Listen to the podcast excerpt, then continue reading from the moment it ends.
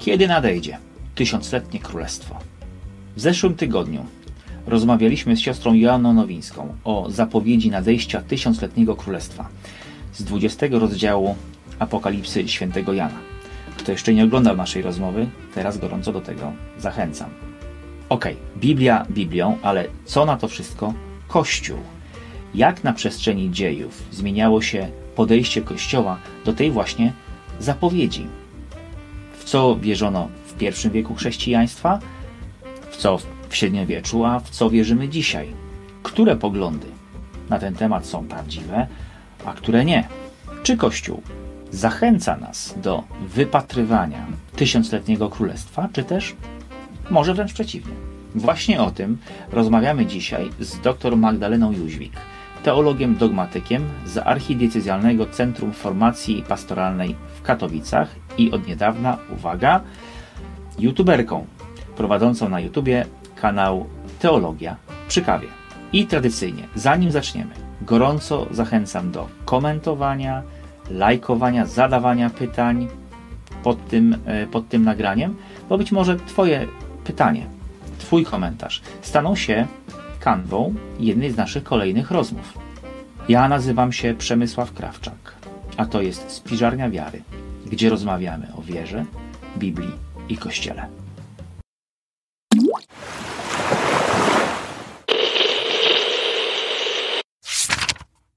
Od parunastu tygodni na kanale Spiżarnia Wiary wałkujemy temat apokalipsy z siostrą Janą Nowińską. Tutaj każdy, kto siedzi e, i jest z reguły dlatego właśnie, żeby um, zgłębiać te tajemnice apokalipsy i, i, wiedzieć kiedy, co i co to oznacza i tak dalej, i tak dalej.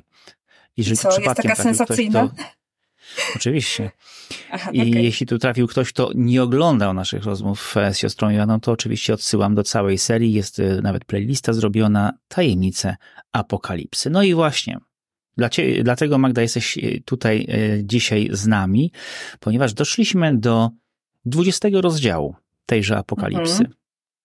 I tam, w tym 20 rozdziale, jest napisane tak.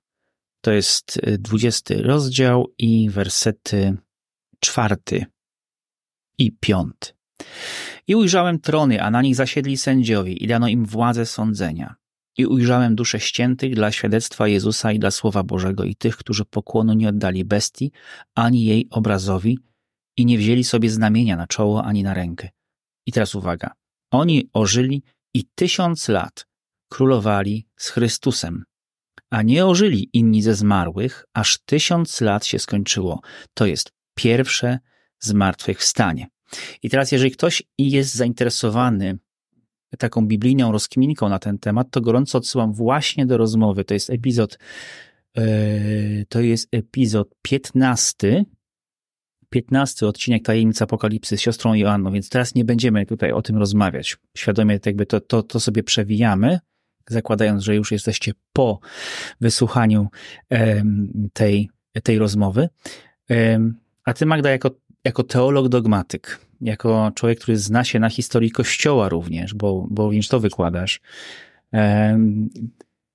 do ciebie właśnie, ciebie właśnie chciałem zapytać o te, o te rzeczy, bo mam wrażenie, tak czytając w różnych miejscach różne rzeczy, że to przekonanie o tym, tysiącletnim królestwie, czy też o rychłym powrocie Chrystusa i tym właśnie królowaniu ze świętymi, było w Kościele na początku dosyć powszechne i w zasadzie potem co najwyżej było mniejsze, większe, ale ono trwa, trwa do dzisiaj w różnych e, odłamach chrześcijaństwa. Więc chciałbym się od Ciebie dowiedzieć, jako człowieka kompetentnego, jak to właściwie wyglądało od początku w wierze, już nie w zapisanej apokalipsie, w tym 20 rozdziale, ale czy Kościół rzeczywiście wierzył w to, wierzy w to, że te tysiąc lat królowania z Chrystusem poprzedzi to zupełnie to zakończenie, zakończenie wszystkiego, to już ten, czy ten nowy początek, lepiej, lepiej mówiąc, e, to odnowienie całego, całego stworzenia żeby zrobić porządek mhm. jakiś z tą kwestią mm, tego przekonania o tysiącletnim królowaniu Chrystusa ze świętymi, e, to musimy sobie jasno powiedzieć, że Kościół nigdy czegoś takiego nie ogłaszał jako dogmat wiary. Nigdy, na żadnym soborze, w żadnym jakimś oficjalnym y, ogłoszeniu dogmatu przez papieża nie było takiego, y, nie było takiego momentu, w którym by to zostało ogłoszone.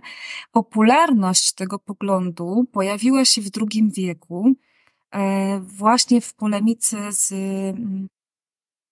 Żydami, E, którzy e, właśnie zarzucali chrześcijanom, że to przyjście Mesjasza będzie jedno w chwale, natomiast chrześcijanie pokazywali nie, że pierwsze było w uniżeniu, a drugie przyjdzie w chwale. No i jak wiemy, e, Dzisiaj my już patrzymy na tą historię, tacy mądrzy po tylu wiekach, wiemy co jest dogmatem, co nie jest, jak te różne myśli, trendy się rozwijały, kiedy Kościół rozpoznawał herezję. No ale w drugim wieku, naprawdę, to jesteśmy na etapie po prostu mm, czytania Pisma Świętego i bycia w polemice z Żydami i z poganami. Nie ma jeszcze złotego wieku ojców kościoła, czwartego wieku, gdzie po prostu pisma mnożą się na pęczki na praktycznie każdy temat, który jest na tapecie. Mm, jesteśmy naprawdę po prostu w momencie, w którym tego jest mało, to się dopiero rozwija mm, i ta polemika y, właśnie ona generuje te pytania, jak to będzie. Jak to będzie z tymi czasami ostatecznymi? A ponieważ ojcowie Kościoła, y, albo właściwie można powiedzieć bardziej poprawnie, y, apologeci, czyli ci obrońcy wiary właśnie w drugim, w drugim wieku, oni czytają Pismo Święte wzdłuż i wszerz, czytają bardzo dokładnie, znają je świetnie. Myślę, że my do końca życia nie będziemy tak oblatani w Piśmie Świętym, jak oni byli wtedy. E, to e, próbują dokonywać pewnej interpretacji, ale też jakiegoś takiego uspójnienia różnych wątków, no bo mamy Stary Testament i mamy Nowy Testament i mm, jak to się wszystko ze sobą wypełnia, przenika, jakie to wszystko ma ze sobą znaczenie. No i teraz w tej polemice z Żydami to właśnie apologeci pokazują, tak, to się wszystko wypełnia w Chrystusie, E, I wierzymy, że będzie jeszcze ostateczne przyjście Mesjasza. Będzie to drugie przyjście w chwale właśnie, bo to pierwsze było w uniżeniu. E, I ta, mm, ten pogląd o tym tysiącletnim e, królestwie, czyli milenaryzm, on był bardzo kuszący, dlatego że mm, to był też czas, kiedy chrześcijanie byli prześladowani. I Y, panowało takie przekonanie, że jeżeli tysiąc lat doświadczają prześladowań, to potem dostaną tysiąc lat y, tego królowania, tak? Czyli, że to tysiącletnie królestwo jest taką nagrodą za to poniesione cierpienie i prześladowanie. No, żeby zmotywować chrześcijan, to była to jakaś opcja, prawda? Że będziecie tysiąc lat królować w chwale z Chrystusem, y, jeśli właśnie wytrwacie w tych uciskach i w tych trudnościach. My wciąż mówimy tu o momencie, w którym jeszcze, znaczy to nie, nie, nie mówimy o niebie, nie mówimy o tym, tej ostatecznej nagrodzie, tak? Tylko jakby taka nagroda wstępna. Natomiast to, jak e, było to interpretowane, czy to właśnie to była ta nagroda wstępna, e, można powiedzieć, że to nie jest takie ścisłe w tamtym czasie. Na pewno chodziło o to, że przy powtórnym przyjściu Chrystusa nastanie to tysiącletnie panowanie e, Chrystusa i świętych, a potem będzie jeszcze cała reszta też tego mm, ostatecznego już końca, końca wszystkiego, tak? Mm, natomiast jakby tutaj każdy z, z ówczesnych właśnie tych apologetów trochę inaczej próbował to zinterpretować. E, więc jedni właśnie akcentowali, że mm, to będzie właśnie takie dosłowne tysiąc lat jako nagroda. Inni z kolei mówili, że skoro jest e, sześć dni stwarzania, to siódmy dzień to jest ten dzień świętowania i odpoczynku, no a jeden dzień u Boga to tysiąc lat, więc po prostu ten będzie wszystko trwało przez e, siedem tysiącleci i w siódmym tysiącleciu to będzie właśnie to panowanie. E, byli też tacy, którzy wyobrażali sobie bardzo dosłowne korzyści, które, mm, które będą udziałem e, świętych, że będą to korzyści takie wręcz bardzo materialne, jeśli chodzi o te uczty opisywane w Starym Testamencie, do których też przecież Apokalipsa nawiązuje, prawda? Że to będą takie dosłowne e, uczty, świętowanie i E, no i jedno wielkie po prostu wynagrodzenie tych e, wszystkich trudów, ale właśnie... Cię przepraszam Magda, ale wiesz, te uczty akurat tobie bardzo mi nie przeszkadzały. To ja akurat jestem za tym, żeby tak właśnie było. Dlaczego nie? No dobrze, to za chwilę dojdziemy do tego, dlaczego nie. Mm, I też e, bardzo te opisy były takie plastyczne i, i dosłowne.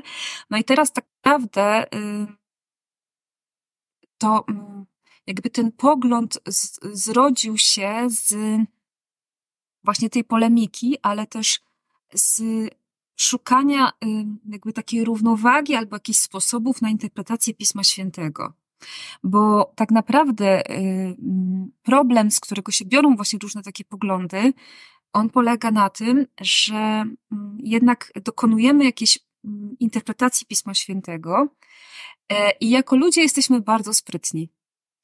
E, bo tam, gdzie chcemy, żeby coś interpretowane było dosłownie, to tam się właśnie upieramy na tej dosłownej interpretacji, a tam, gdzie nam to już nie pasuje, to mówimy, że to jest alegoryczna, symboliczna interpretacja.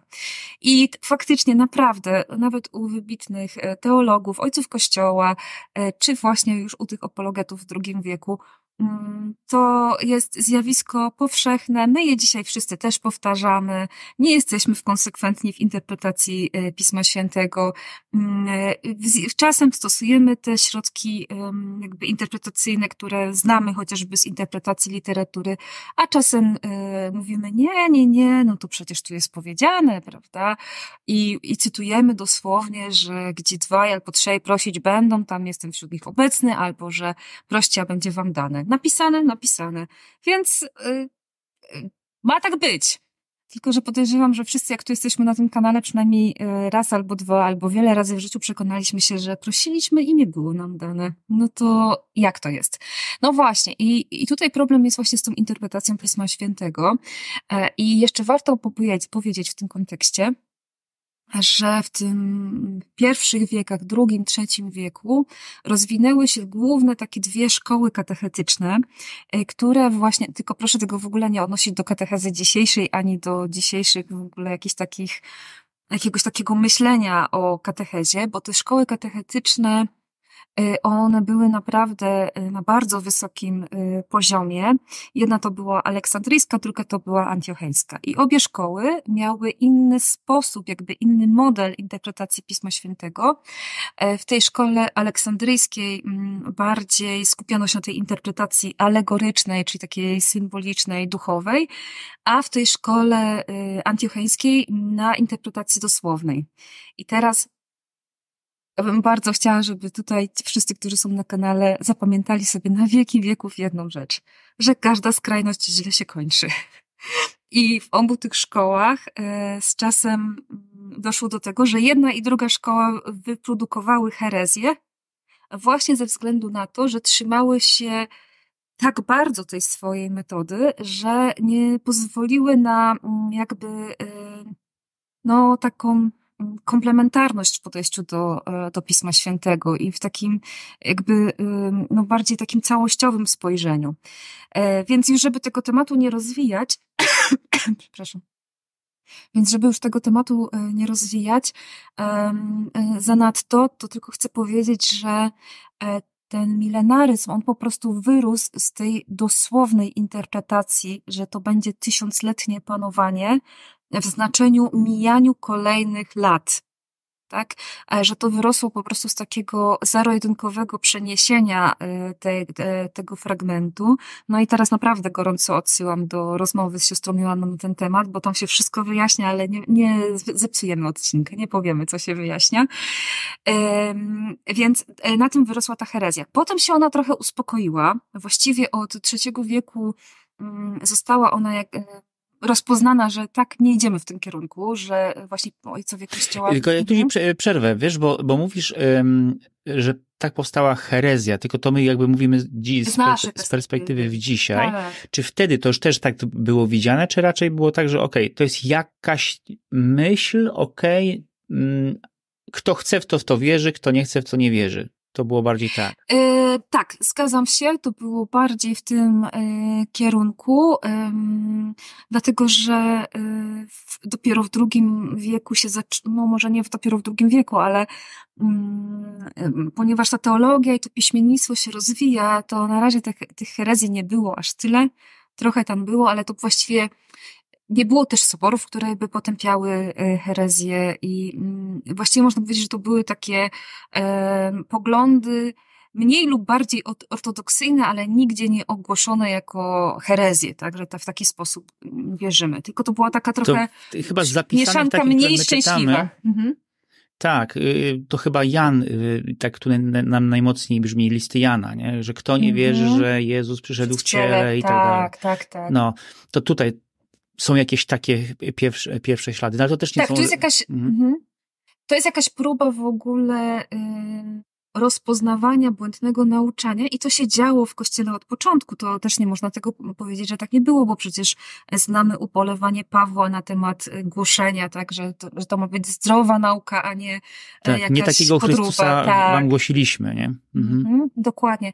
Więc jakby ta czujność Kościoła jest od samego początku, ale ta czujność jest y, bardziej oparta na poszczególnych autorytetach. No, Paweł miał wielki autorytet, Jan również, no wiadomo, e, więc jakby to są autorytety świadków, albo tych, którzy no właśnie tą szczególną misję mieli. Natomiast to jeszcze nie jest takie potępianie herezji na soborach, czy właśnie jakoś tak oficjalnie ogłoszone, ale ta, ta dbałość o naukę jest w Kościele, to na pewno. Natomiast ten milenaryzm, on po prostu mm, jakby to powiedzieć, e, on e, swobodnie sobie dość funkcjonował w tym drugim wieku, e, aż do czasu, kiedy właśnie mm, uznano, że ta interpretacja dosłowna ona jednak mm, nie jest tym, o co, o co chodzi, że jednak trzeba tutaj pójść w tą interpretację symboliczną. I właściwie to, był taki, to było takie mm, odcięcie się od tego poglądu i, i stwierdzono, że nie, to jest ślepy zaułek, tam nie idziemy. Tam już byliśmy, zobaczyliśmy, jakie są opcje, jak pójdziemy w kierunku milen, milenaryzmu e, i już wiemy, że to nie jest ten kierunek, w którym powinniśmy jako Kościół iść i jak powinniśmy interpretować apokalipsę.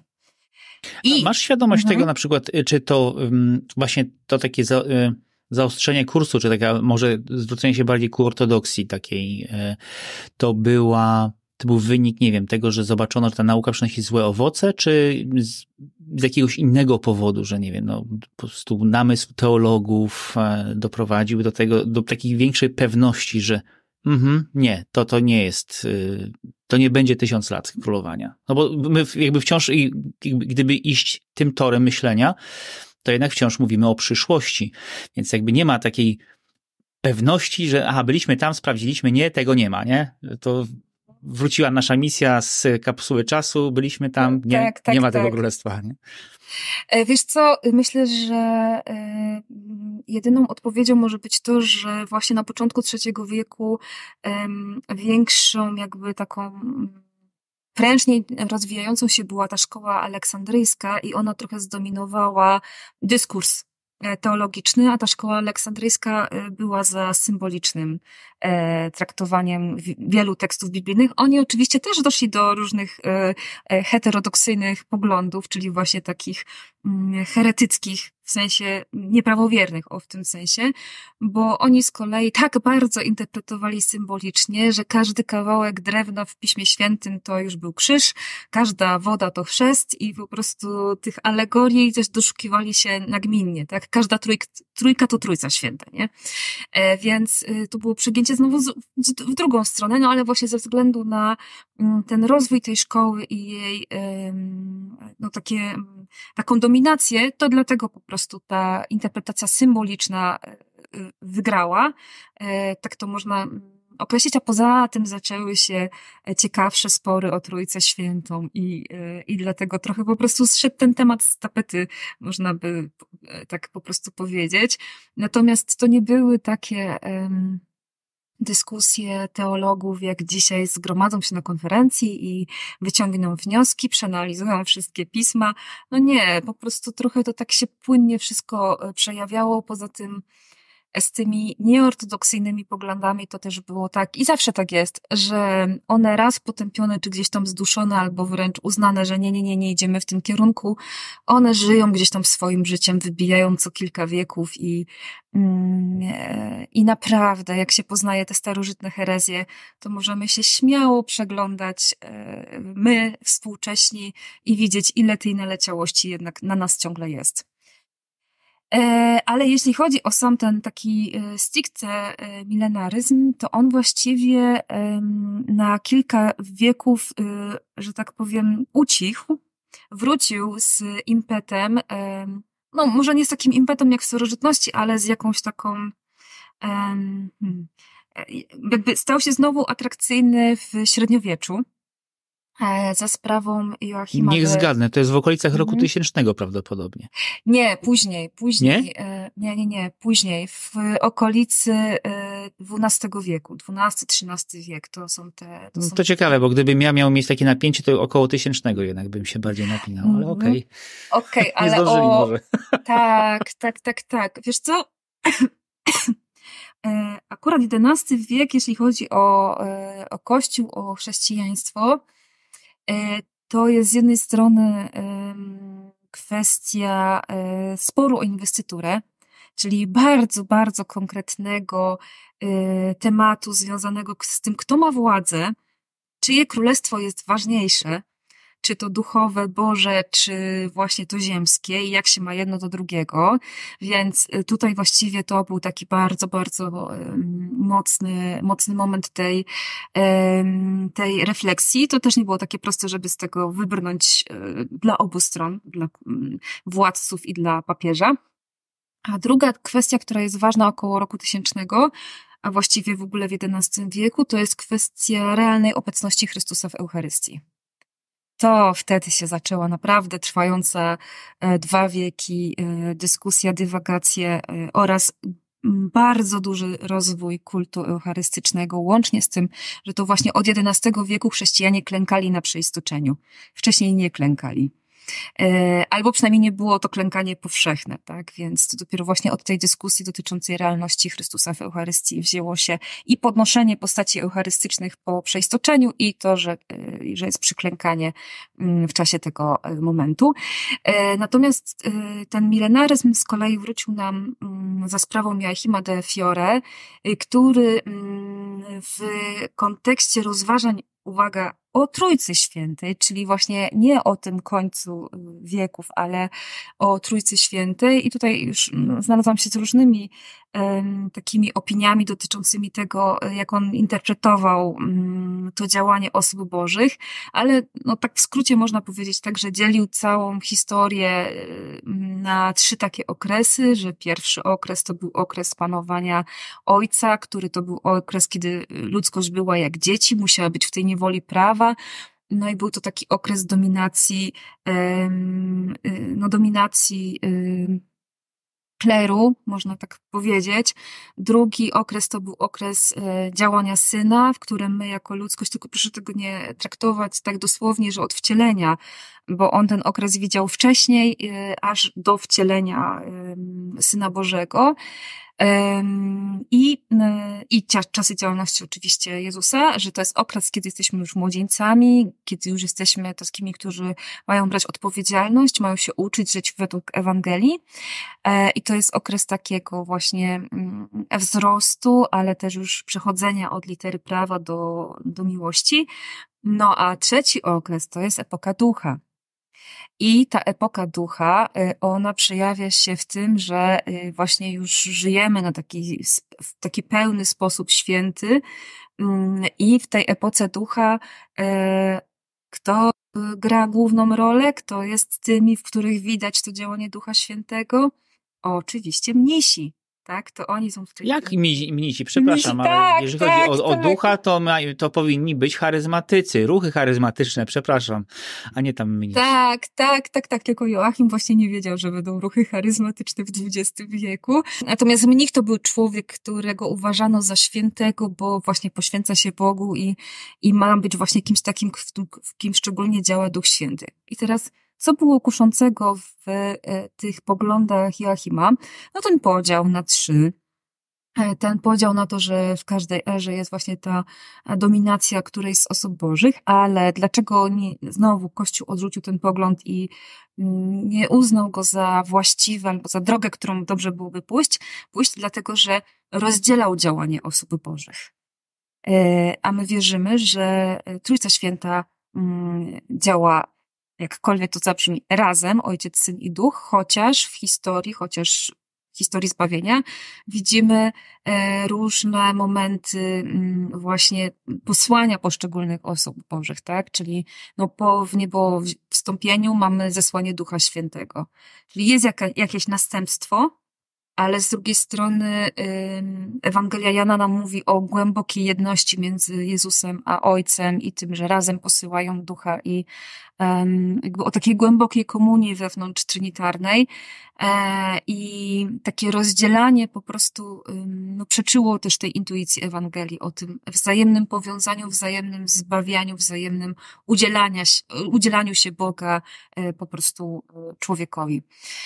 I właściwie to był taki ostatni moment, kiedy ten milenaryzm tak wypłynął w Kościele, tylko wiesz co, to jest dla mnie dość nieintuicyjne. Jaki ma związek to przekonanie, ta intuicja Joachima mm, o tych epokach Ojca, duch, e, ojca Syna i, i Ducha, no właśnie z, z tym tysiącletnim królestwem? Czy to, nie wiem, to umieszcza gdzieś w epoce Syna, czy o co, o co tutaj mm -hmm, chodzi?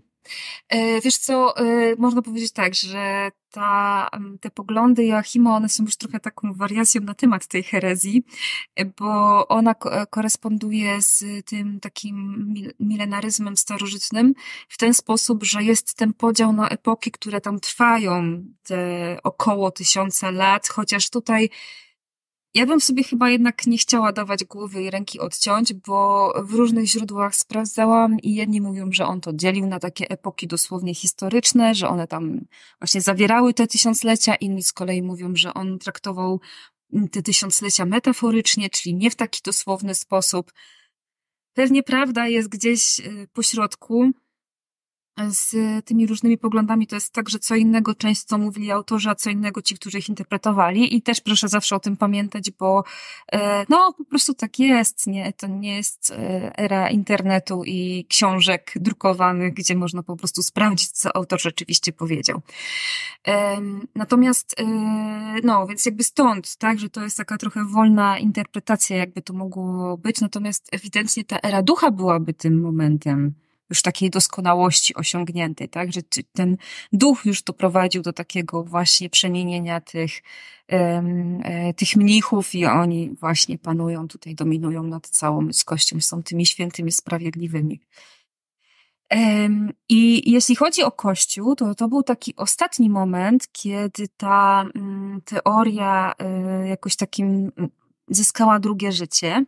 Natomiast ja bym tutaj chciała zwrócić jeszcze na jedną rzecz uwagę, że może nie wprost milenaryzm, czyli że tysiąc lat dosłownie, ale yy, myślę, że to, z czym się Kościół naprawdę przez wiele wieków borykał i właściwie dopiero Sobór Watykański II mm, daje nam jakąś, jakiś kierunek interpretacyjny, to jest kwestia yy, Królestwa Bożego i interpretacji właśnie tego królowania Chrystusa.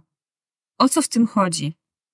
I yy, no, myślę, że tutaj wszyscy, którzy e, są na spiżarni, to głęboko siedzą w Piśmie Świętym i, e, i, i wiedzą. Albo przynajmniej zamierzają, ok? Albo Jeżeli właśnie, jeszcze zamierzają, nie siedzą, ale są tu właśnie po to, żeby zyskać motywację do głębsze, tak, głębszego tak, tak, sięgnięcia tak, po Pismo Święte. Tak, to, to bardzo gorąco e, e, kibicujemy e, w tym siedzeniu w Piśmie Świętym. Natomiast e, chciałabym tu właśnie zwrócić uwagę na ten kontekst królowania, bo fakt, w Izraelu widzimy, że król jest tym, który ma iść w te ślady Pana Boga, że jest namaszczony przez Boga, że władza e, ziemska ma to boskie pochodzenie, bo jest jakąś reprezentacją e, Boga. E, to się później w chrześcijaństwie przejęło na kilka wieków I my widzimy, że i we wschodnim, i w zachodnim, więc tutaj obie strony, bo pamiętamy przecież Bizancjum i, i wszystkie te spory o to, kto ma jaką władzę i czy władza świecka ma też tą władzę bo, taką duchową, z namaszczenia Bożego, tak? Stąd przez wiele wieków też koronowanie, czy udzielanie, czy jakby takie, taki obrzęd koronacji władcy to był też obrzęd religijny po prostu, tak, bo on wynikał z tego przekonania o tej boskim pochodzeniu władzy. Mm, z drugiej strony Kościół e, też ma jakąś władzę, tą duchową, ale ci wierni przecież są też w ciałach, więc to jest trochę władza też nad, e, nad ludźmi. I, ograni- I jakby ułożenie tej rzeczywistości władzy wcale nie, była tak, nie było takie mm, proste. To tak jak wspomniałam, ten spór o inwestyturę to był taki moment dużego napięcia pomiędzy tą władzą świecką a e, władzą duchowną. Natomiast w okolicach właśnie Soboru Trydenckiego, a właściwie najpierw reformacji, a potem Soboru Trydenckiego, no z kolei e, reformatorzy postulowali, żeby Kościół był tylko duchowy, żeby właśnie był bez żadnych Ale przepraszam, e, tak mówisz teraz reformatorzy to reformatorzy katolicy czy reformatorzy reformacji? A, nie, nie, nie, reformatorzy reformacji, reformatorzy reformacji. Okay. Czyli bo... protestanci. Tak, tak, tak, Dobra. protestanci, ale y, no może już nie, niekoniecznie już od y, jakby stricte tego momentu reformacji, bo te pomysły pojawiały się już y, w XIV-XV wieku w Anglii, żeby właśnie tylko podkreślać ten kościół, kościół duchowy, bez właśnie żadnych struktur bez żadnej władzy. Oczywiście wszyscy y, wiemy, że to się tak nie skończyło i że właściwie każdy kościół, który mm, wyrósł z doświadczenia reformacji, wszedł w struktury i wszedł właśnie w to jakieś uporządkowanie instytucjonalne. E, I najśmieszniejsze, znaczy nie, nie najśmieszniejsze, ale takie takim chichotem trochę historii jest to, że po reformacji były jeszcze dwa albo trzy, no nawet tak, jeszcze były dwa takie poważne e, przebudzenia kolejnych jakichś takich fal odnowy, e, które miały odnawiać to, co się już zreformowały, tak? W kościele katolickim najczęściej robią to zakony, no a tutaj prowadziło to w, wśród naszych braci protestantów do po prostu powstawania kolejnych kościołów.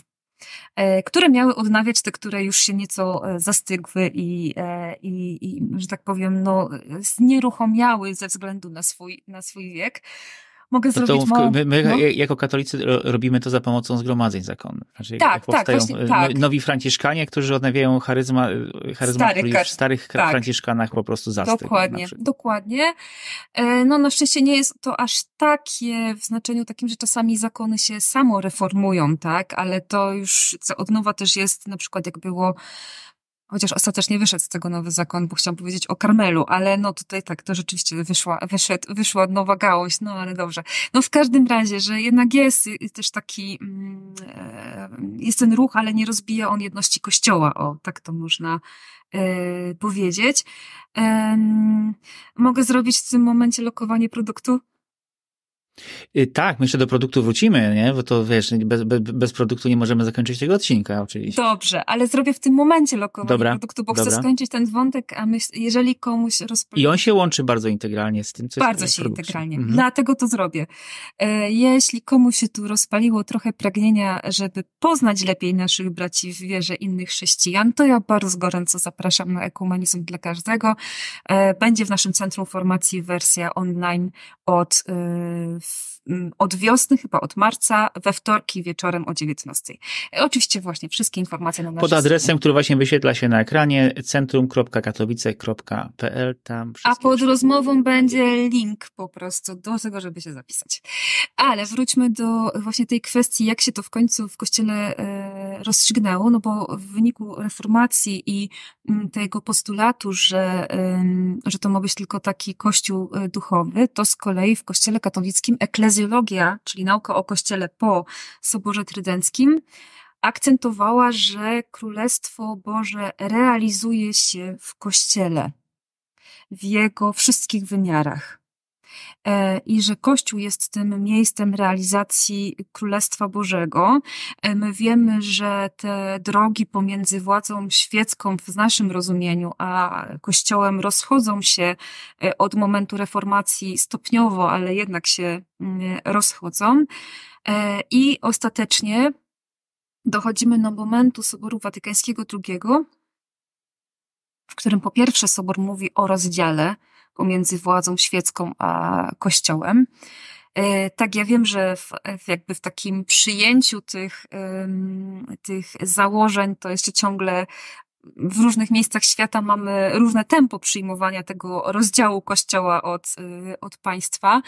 Niemniej tutaj chodzi o to, żeby po prostu Kościół nie wiązał się z żadną rzeczywistością polityczną. To znaczy, że Kościół jest ponad polityką, ponad narodami, ponad jakimiś podziałami ludzi na jakiekolwiek etniczne, polityczne, językowe, e, no cokolwiek jest ponad tymi e, podziałami i jest dla każdego człowieka. I Sobór Watykański II mówi tak, że to Królestwo Boże, ono się y, już w zalążkowy sposób realizuje w Kościele, we wszystkich wierzących, przez to, że żyjemy w Chrystusie, my wszyscy żyjemy w Chrystusie od momentu naszego chrztu, żyjemy w Chrystusie dzięki Duchowi Świętemu, e, ale to jest zalążkowe, to się w pełni e, jakby objawi i do, dopełni w momencie ponownego tego chwalebnego przyjścia, przyjścia Chrystusa. I dlaczego Sobor o tym mówi? Dlatego, żeby nie, nie łączyć tego Królestwa Bożego z żadną ziemską rzeczywistością bo można powiedzieć, że takim dalekim echem tego milenaryzmu i tego królowania, myślę, że dalekim, bo to nie jest takie bezpośrednie przełożenie, ale myślę, że jest to jakaś korespondencja, było szukanie Królestwa Bożego na ziemi. Ale w takim znaczeniu, że zróbmy sobie to Królestwo Boże tutaj, jakoś politycznie, e, jakoś e, właśnie przy e, władzy, która będzie właśnie z namaszczenia Bożego jak, mm, myślę, że mamy na tyle świadomości historycznej, że wiemy, że to się zawsze w historii źle skończyło. To się nigdy nie udało. I wiesz co, taka, y, kto nie widział, to a propos takich właśnie pragnień i intuicji, ja polecam film Królestwo Niebieskie, Kingdom of mhm. Heaven. Ten film z historią to ma bardzo luźny, luźną relację, ale tam bardzo właśnie jest y, dobrze pokazane to ludzkie pragnienie zbudowania Królestwa Bożego na ziemi. Świetne pod, mhm. tym, pod tym względem. Natomiast jeżeli chodzi o historię, dobrze jest poznać historię wypraw krzyżowych Właśnie. tak powiem, ze zdrowego źródła, a mhm. potem sobie ewentualnie porównać, jak reżyser y, luźno podszedł do, y, do historii. Natomiast te, ten wątek, ten wątek tego pragnienia człowieka, żeby tu na ziemi zbudować Królestwo Niebieskie jest tam bardzo dobrze pokazany. E, tak, e, to się źle kończy, jeśli chodzi o ten e, związek właśnie Kościoła z władzą, ale właśnie też mm, z takim pragnieniem zaprowadzenia tego Królestwa Bożego na ziemi, bo to jest niedocenienie tego, że my jesteśmy w stanie, i właściwie całe nasze życie będzie w stanie rozwoju tego królestwa. I do paruzji to będzie trwało. Po prostu koniec. Do paruzji będziemy trwać w tym rozwoju tego królestwa, kiedy Chrystus przyjdzie. Mm, no to po prostu to królestwo jego zajaśnienie w całym blasku. I o tym królestwie, uwaga, teraz ja będę lokował produkt, o, okay. tym, o tym królestwie będziemy rozmawiać, czyli o tym, co będzie już zupełnie na końcu, na końcu, co nas czeka, w naszej kolejnej rozmowie z, z Magdą, zresztą z siostrą Janną również, bo będziemy rozmawiać właśnie na temat, najpierw na temat apokalipsy i tego, co to jest to nowe Jeruzalem, jak to będzie wyglądało i tak dalej, a potem zobaczymy, jak Kościół e, zrozumiał, e, zrozumiał to. Także bądźcie z nami przez kolejne odcinki również, przez kolejne rozmowy. Ja bym jeszcze, na, y, jakby już trochę, bo lądujemy trochę już z tym y, tematem, to tak już podsumowując trochę bym powiedziała tak, że mm, jak się tak e, analizuje eschatologię, czyli naukę o rzeczach, o rzeczach ostatecznych, czyli o tym właśnie, co będzie, to widać w Kościele taką wyraźną tendencję do powściągliwości w tym temacie. Że tak naprawdę e, dane, które mamy, mm, one mają nas skoncentrować na tym, żebyśmy zawsze byli gotowi, e, ale ta gotowość wynika z tego, że jesteśmy ciągle w relacji z Jezusem i że ciągle jesteśmy tymi, którzy słuchają, wypełniają Jego wolę, szukają Go w swoim życiu i ciągle jesteśmy w tym czujności e, na Jego przyjście, a nie w znaczeniu na zasadzie jakby tu odkryć ten kajecik Pana Boga, tak? Czyli jak tam będzie to wszystko w szczegółach wyglądać? Rzeczywiście Kościół rozpoznał w tym ślepą uliczkę, że, y, że słowa Jezusa i słowa w, w ogóle w Nowym Testamencie o tym, że nikt nie zna tego czasu, ani też o tym, że ani oko nie widziało, ani ucho nie słyszało. To jest oczywiście wiemy, że zaczerpnięte ze Starego Testamentu, mm, że te słowa, e, one mają nas właśnie skupić na tu i teraz, na życiu z Jezusem, a nie na tym, że będziemy tam podglądać i fascynować się, e, czy jakoś tam pasjonować się tym, e, co to będzie, jak to będzie i czy to już ten antychryst przyszedł, czy dopiero przyjdzie. Ale dobrze. To Łatwo to jeszcze... powiedzieć, trudniej mhm. zrobić, wiesz, to, to, człowiek ma taką naturalną jednak, czy daną od Boga, e, ciekawość, ciekawość rzeczy również, również w przyszłości, nie? No tak, ale ja myślę, że z perspektywy właśnie tej intuicji Kościoła, żeby nie nie gadać, mówiąc już kolokwialnie, głupot, e, to jest jakaś taka mądrość w tym, żeby no, nie dopisywać teologii tam, gdzie nie mamy danych. E, bo się w historii wiele razy zdarzało i to nie przynosiło dobrych owoców. Po prostu to wręcz jakby tą tajemnicę Boga trochę spłaszczało i, i ograniczało właśnie to, mm, to, to, to myślenie o Bożym działaniu i o, o tym, kim On jest, do takich naprawdę płytkich, płaskich naszych kategorii. E, I no, ja rozumiem, że my chcemy podglądać, ale znajmy swoje miejsce w szeregu. nie jest to tak, proste, no ale jest to zdrowe. Nie jest to proste, zgadza się. Natomiast Dobrze, chciałabym, Magda. żeby to mhm. wybrzmiało właśnie to, że to królestwo y, interpretujemy na sposób duchowy, dynamiczny, wewnętrzny, rozwijający się w nas, a przez to, że ono się w nas roz, rozwija, to ono wpływa oczywiście na rzeczywistość, którą żyjemy, ale jakby y, y, chodzi o to, żeby ta rzeczywistość przemieniała się przez nas, y, przez to, że Bóg w nas działa i Bóg w nas żyje, a nie na zasadzie, że my teraz będziemy, bo takie pomysły pojawiały się w Polsce kilka lat temu i myślę, że niech to będzie przestroga dla wszystkich bardzo gorliwych ludzi, e, że będziemy sobie tworzyć jakieś enklawy chrześcijańskie, tak? Że na przykład będzie osiedle, na którym możesz mieszkać tylko jeżeli jesteś katolikiem.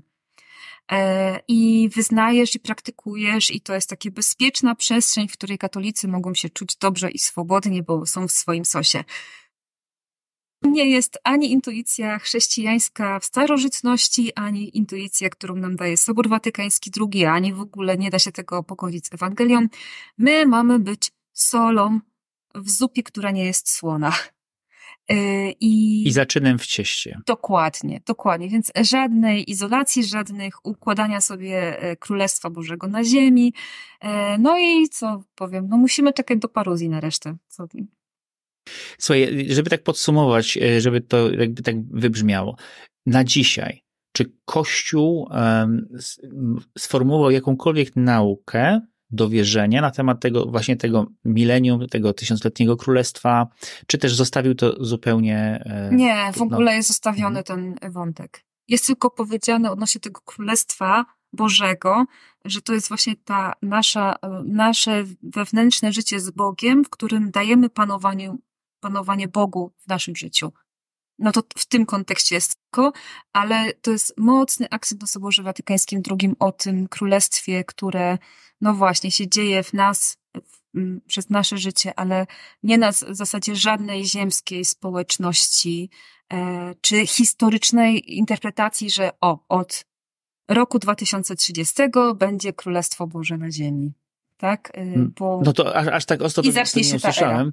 Natomiast zaskoczyło mnie to, y, że y, jest wcale nie mało nauczań chrześcijańskich, chrześcijan innych, innych denominacji, no oczywiście gdzie na YouTubie, na temat właśnie tysiącletniego królestwa. Więc to przekonanie, ono, ono przetrwało, nie? Ono, ono okay, jest... ale ono wynika... Jest, mhm. mhm.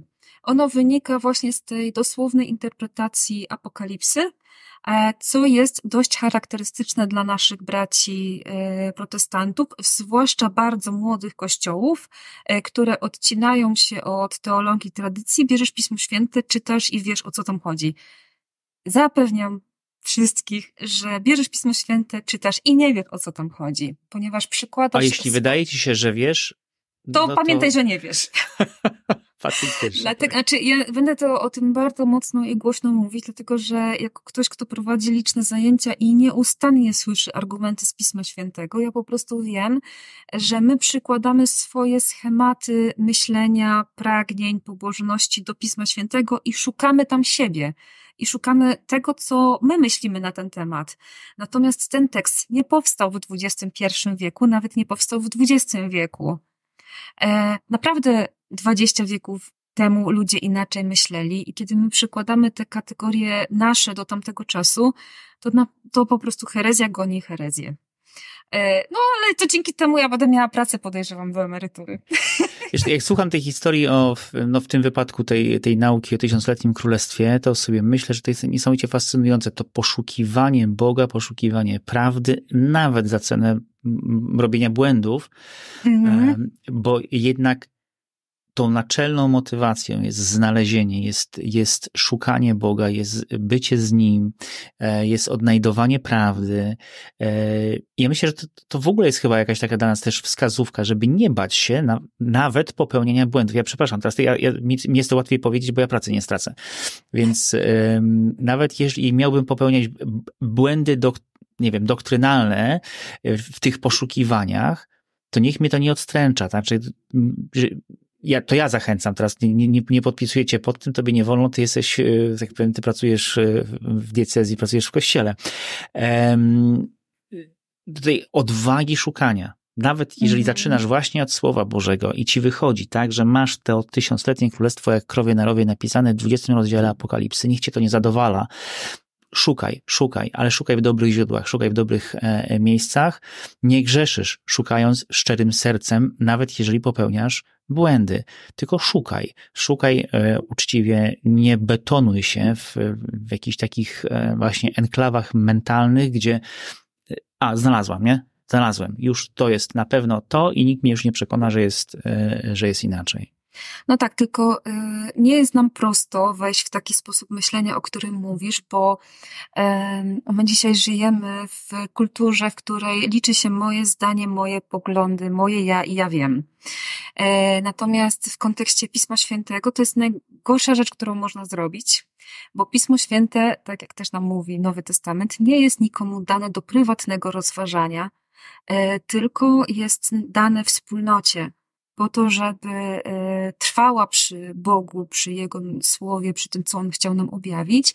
I to ta wspólnota, po pierwsze, wybrała to, co nazywamy Pismem Świętym, to nie spadło z nieba, to zostało wybrane przez, e, przez Kościół. I wszystkie tradycje e, chrześcijańskie wybrały zestaw ksiąg, to się nazywa, po prostu sformułowały swój kanon i ogłosiły, że ten kanon uznają za pismo natchnione. Mm, więc, ta, więc to słowo y, zostało przekazane wspólnocie. Wspólnota rozpoznała, bo jest wyposażona w Ducha Świętego, mm, które księgi są e, natchnione e, i te księgi przyjmuje i interpretuje razem w Duchu Świętym. I to jest absolutnie fundamentalne. To znaczy, mm, my czytamy Słowo Boże w tradycji Kościoła, a nie mimo albo obok tradycji Kościoła, bo sam kanon Pisma Świętego jest tradycją Kościoła.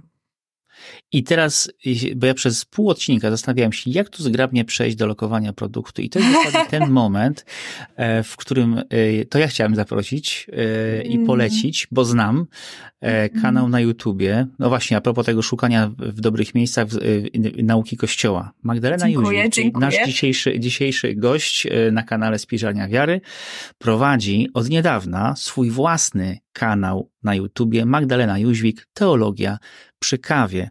Tu się wyświetla. Oddajmy ci chwałę, że tyś mnie namawiałeś do tego, więc oddajmy ci chwałę w tym. Ja mnie winien. Cokolwiek, cokolwiek Magda robi na swoim kanale, to nie moja wina. E, więc tak się nazywa ten kanał, a jak, jak ktoś bardzo ambitnie chciałby e, sobie poszukać tej na, e, nazwy na YouTubie, to taka nazwa właśnie jest Magdalena Dobra, nieważne, widać, widać po prostu, tak, tak jak jest na, napisane, ale wpisze, wpiszecie, słuchajcie, inaczej, wpiszecie wyszukiwarkę na YouTubie Magdalena Jóźwik i tak się wyświetli ten, ten kanał Teologia e, przy kawie. I tam tych odcinków teraz jest 10, No 10 na pewno myślę, że y, już będzie. Mówimy o momencie, w którym nagrywamy ty, tak, naszą rozmowę. Na, więc to... W momencie, w którym nagrywamy tak. jest 10. Mhm.